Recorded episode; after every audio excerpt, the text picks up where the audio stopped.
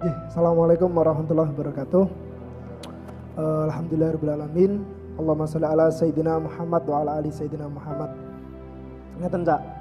Sebetulnya kita sama-sama kumpul di sini kan ini merupakan rangkaian acara mulai dari pra Ramadan, kemudian mulai tanggal 1 sampai sekarang teman-teman selalu mengadakan acara dan malam ini janjinya pengen kangen sama Cak Nun, kita malam mingguan bersama dengan harapan sesuai dengan tema itu menjemput malam Lailatul Qadar.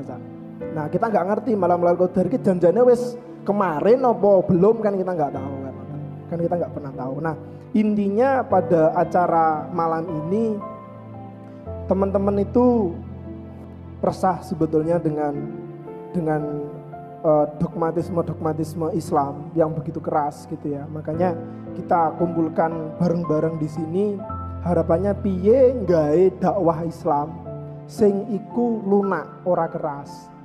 Nah, salah satunya adalah unsur seni gitu. Nah, makanya kami datang ke sini uh, mengundang Cak Nun dan Kakak dan Kiai Kanjeng karena udah istilah itu kental banget dengan seninya, ngoten. Jadi kalau saya ngelihat kan dakwah bener-bener di apa selubungi dengan seni sehingga bener-bener nyaman, bener-bener bisa diterima oleh siapa pun.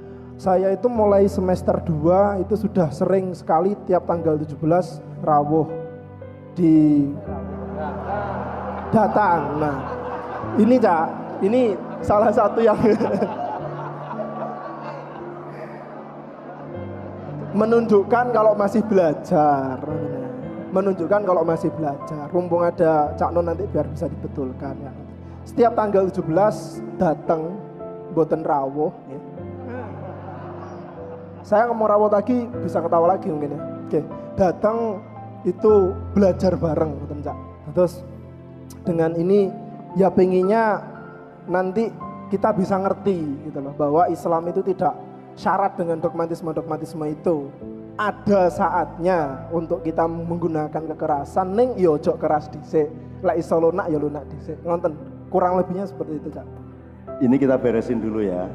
Setelah itu baru bunyi jadi sampean tadi mengatakan kalimatnya kita ini gelisah terhadap dogmatisme-dogmatisme Islam. Saya tidak akan nuntut Anda untuk menjelaskan itu, tapi aku ngerti karepmu. Gini, gini Mas ya, yuk dilihat hidup ini secara multi intelijen, multi awareness, multi analysis ya. Nanti mohon dibenahi saya Pak.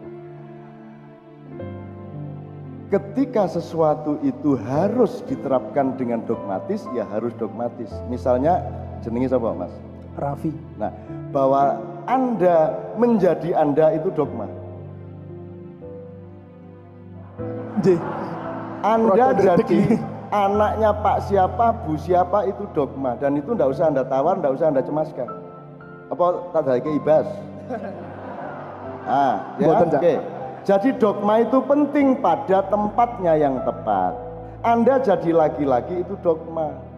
Anda harus taat kepada gravitasi itu dogma gravitasi itu dogma kesehatan ilmu kesehatannya Tuhan itu dogma semua dogma tapi jumlah dogma di dalam syariat Islam itu ya dogma alam jelas banyak sekali tidak ada pesawat kalau tidak niru konsep Allah tentang burung tidak ada komputer kalau tidak meneruskan matematikanya Allah 010101 kan begitu tidak ada zipping dan rar kalau Anda tidak menguasai kontinuasi dari algoritma yang sudah diterapkan oleh Allah sejak awal.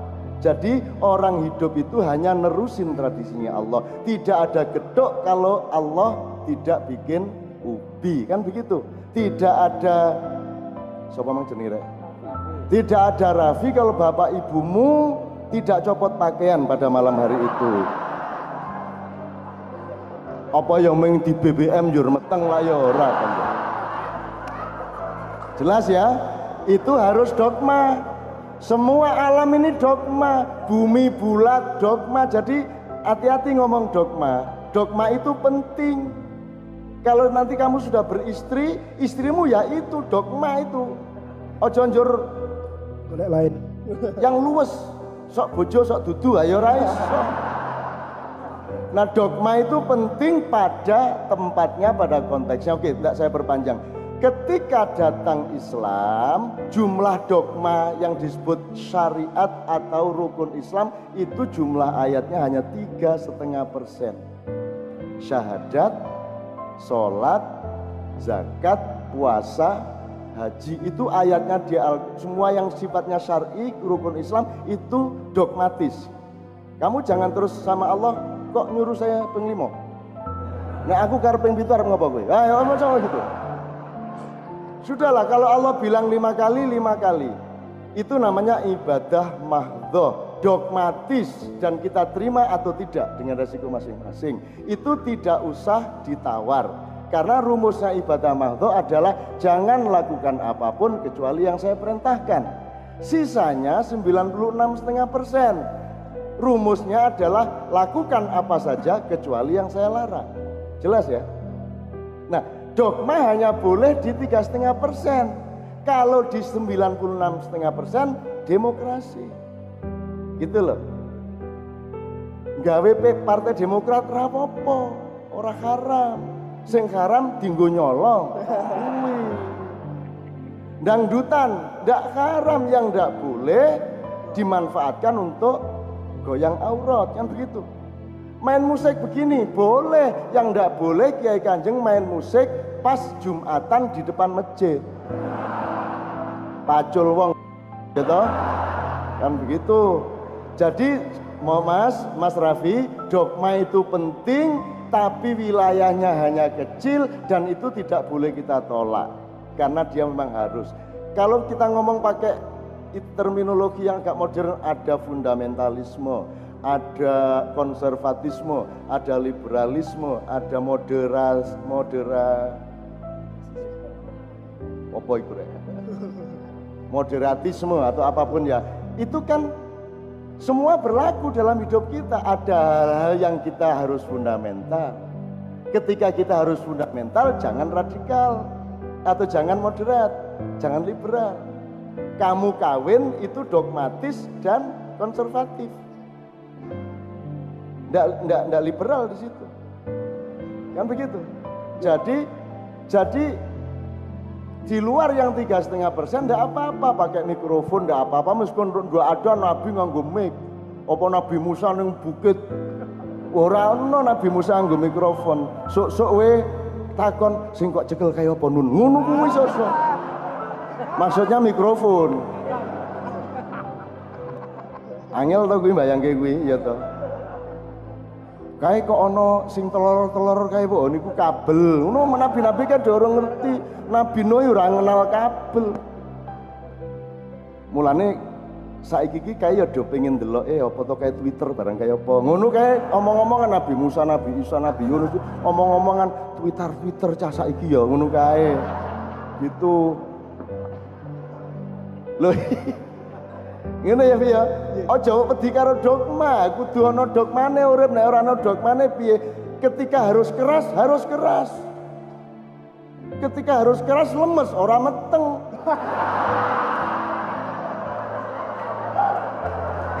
Jelas? Saru ora aku ngomong. Ilmiah kan? Ilmiah. Jadi tolong jangan pakai gender-gender.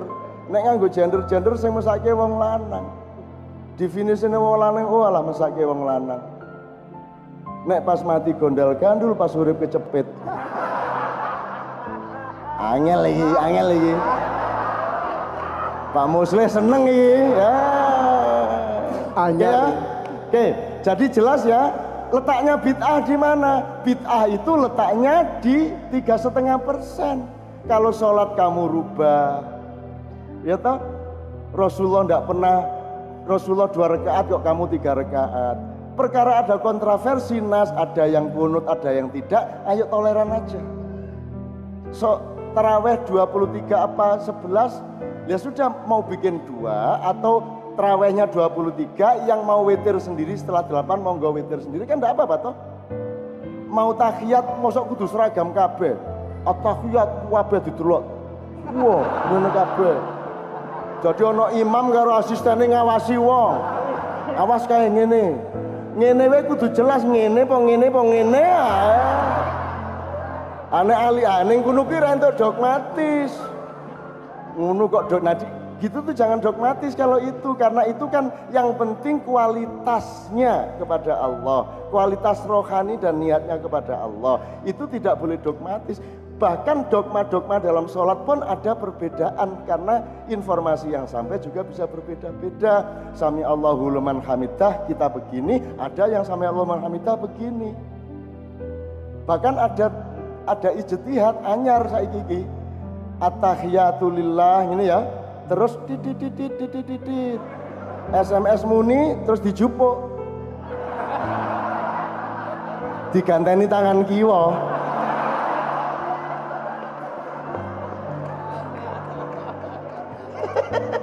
Angel ndelek wae. Angel golek. Oh alah Jan. Jadi Mas kalau saya boleh memohon kepada Masjid UGM, teman-teman harus ikut menyembuhkan aliran-aliran dan kelompok-kelompok Islam yang memahami Islam dengan kesempitan berpikir, dengan kedangkalan berpikir. Kalau kita tidak dangkal, kita tidak sempit, insya Allah kita lebih arif dan lebih mengerti masalahnya. Kan begitu? Gamelan dan musik, kosidah, solawat, maulid nabi, selamatan, apa meneh? Tahlilan itu semua tidak di wilayah tiga setengah persen, itu di wilayah 96 persen. Kok lakoni rapopo, kok ora kok laki rapopo, eh, kok ora kok laki.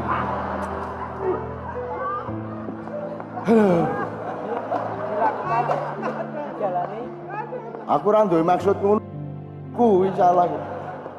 Kamu lakukan boleh, kamu tidak lakukan boleh, ukurannya tidak pada kamu lakukan atau tidak, tapi terletak pada niatmu apa.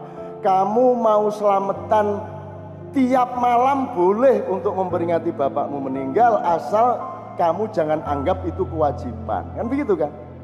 Jadi ojo ming pitung dino, petang puluh dino tiap malam boleh. Bahkan sehari ping sepuluh entuk kowe selamatan. Dewe bar kuwi. Yang tidak boleh itu menganggap itu kewajiban syar'i. Kan begitu mas? Kiai Kanjeng ini pakai gamelan ini boleh-boleh saja. Asal tidak digadokke karo ibadah mahdhah. Ayo kita mengaransir iringan sholat. Jeng, jeng, jeng, jeng, jeng, jeng, jeng, jeng, jeng, jeng, Allahu Akbar. Gleng gleng gleng gleng gleng gleng gleng gleng gleng gleng gleng gleng Bismillahirrahmanirrahim Alhamdulillahirabbil alamin Arrahmanirrahim Gleng gleng gleng gleng gleng gleng aku aku aku tadi malaikat Jibril langsung renile tak cengkewe tak lebokke kali blek blek blek nah gitu itu bid'ah ya kalau di luar rukun Islam tidak ada bid'ah. Selamatan tidak apa-apa. Ngobong menyan tidak apa-apa. Sing ora entuk ngobong dasi bapakmu.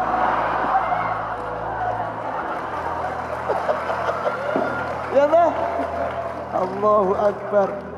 Yang salah itu kalau kamu meniati itu sebagai kewajiban ora ora wajib. Nyadran boleh tapi jangan diniati sebagai kewajiban. Itu cinta dan akhlakmu kepada leluhur tapi bukan kewajiban dari Allah. Yang kewajiban dari Allah cuma tiga setengah persen.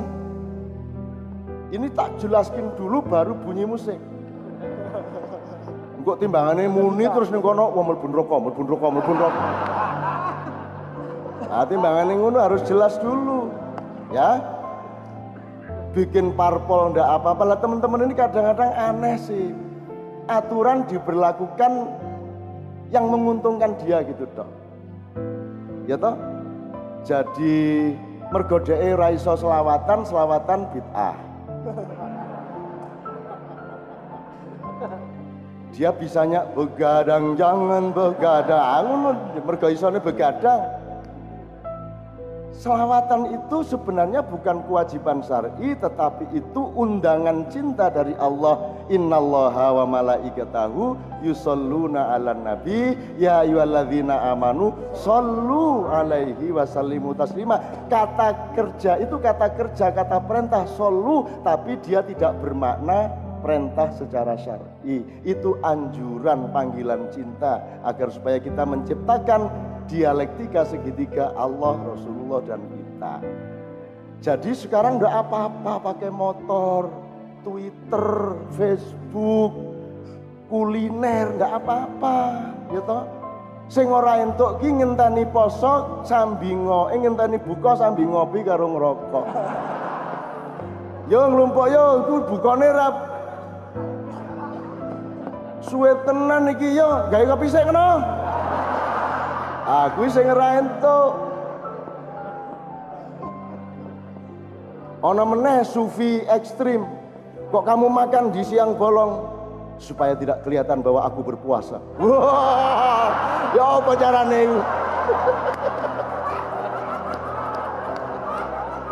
Angel iki. Iki sufi dhuwur tenan iki.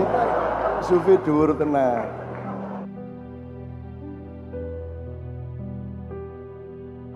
Nah, sekarang aku bertanya kepada para intelektual, kalau ada warung buka di bulan Ramadan, apa sikapmu? Siji, rumah samu kabeh wong poso apa? Eh? Lah saiki nek bojomu khet, adikmu mens, ya toh? Bapakmu di perjalanan, bapakmu nyambut gawe dadi kuli, mabot tenan. Jur ora ana warung jur arep ngrikiti drijine dhewe apa piye? Piye karepmu? Kan in kuntum maridon au ala safarin fa'iddatun min ayyamin min ayyamin ukhar itu privilege langsung sesudah perintah sholat. Jadi apa-apa orang di perjalanan Ora poso ning budaya kita tidak siap sing ora entuk ki bar kowe salat subuh ning masjid UGM njur lungguh-lungguh ning ngarep telundakan njur ngerokok. Lho kok ngerokok kamu puasa-puasa? Saya musafir kok. Musafir piye wong kowe wong Yojo kowe ning masjid UGM? Lho kan rencananya jam 8 naik kereta ke Jakarta. Lho, urung lunga wis ngerokok. Aku ana meneh kuwi ya. Nah nek ana sing kaya ngono kuwi ya wis ora apa-apa ya. Ning aku njaluk sithik ya.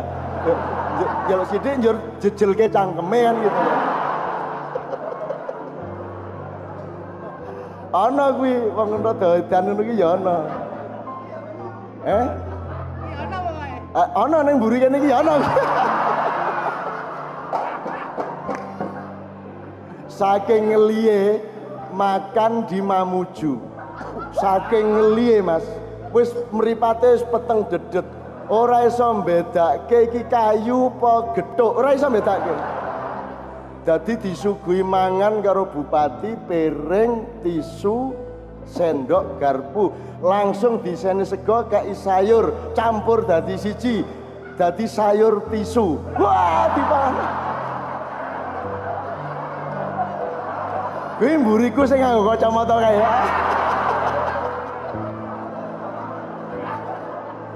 Abang nek wis ngilih ra iso mbedakake tisu karo mihun ya. Oke, jelas ya soal bid'ah ya. Soal bid'ah enggak apa-apa.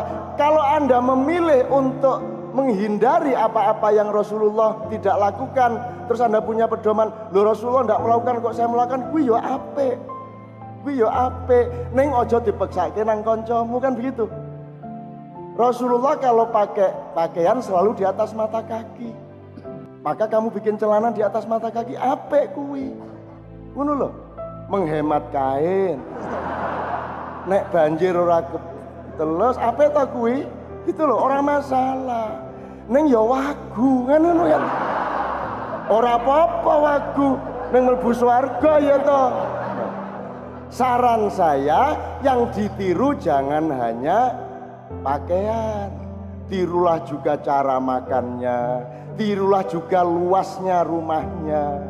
Rasulullah itu kamarnya dengan Siti Aisyah itu 4 meter panjangnya 4 meter 80 cm, lebarnya 4 meter 62 cm. Jadi demi cinta kita kepada Rasulullah, kita bikin perumahan sing luasnya semuanya-semuanya. Demi cinta kita kepada Rasulullah, jangan lebih luas sedikit pun. Kalau lebih luas berarti kamu menyakiti hati Rasulullah. Ngono. Tirulah beliau setotal-totalnya. Kan begitu. Kalau makan jangan pakai sendok. Karena Rasulullah tidak pernah seumur hidup pakai sendok. Suruh ya ora tahu. Mesti menganggo driji telu. Ah, mulai saiki jamaah UGM kalau makan pakai tiga jari ya. Engkau nggawe mie godok bareng-bareng. Soto nganggo driji telu ayo ngene ta.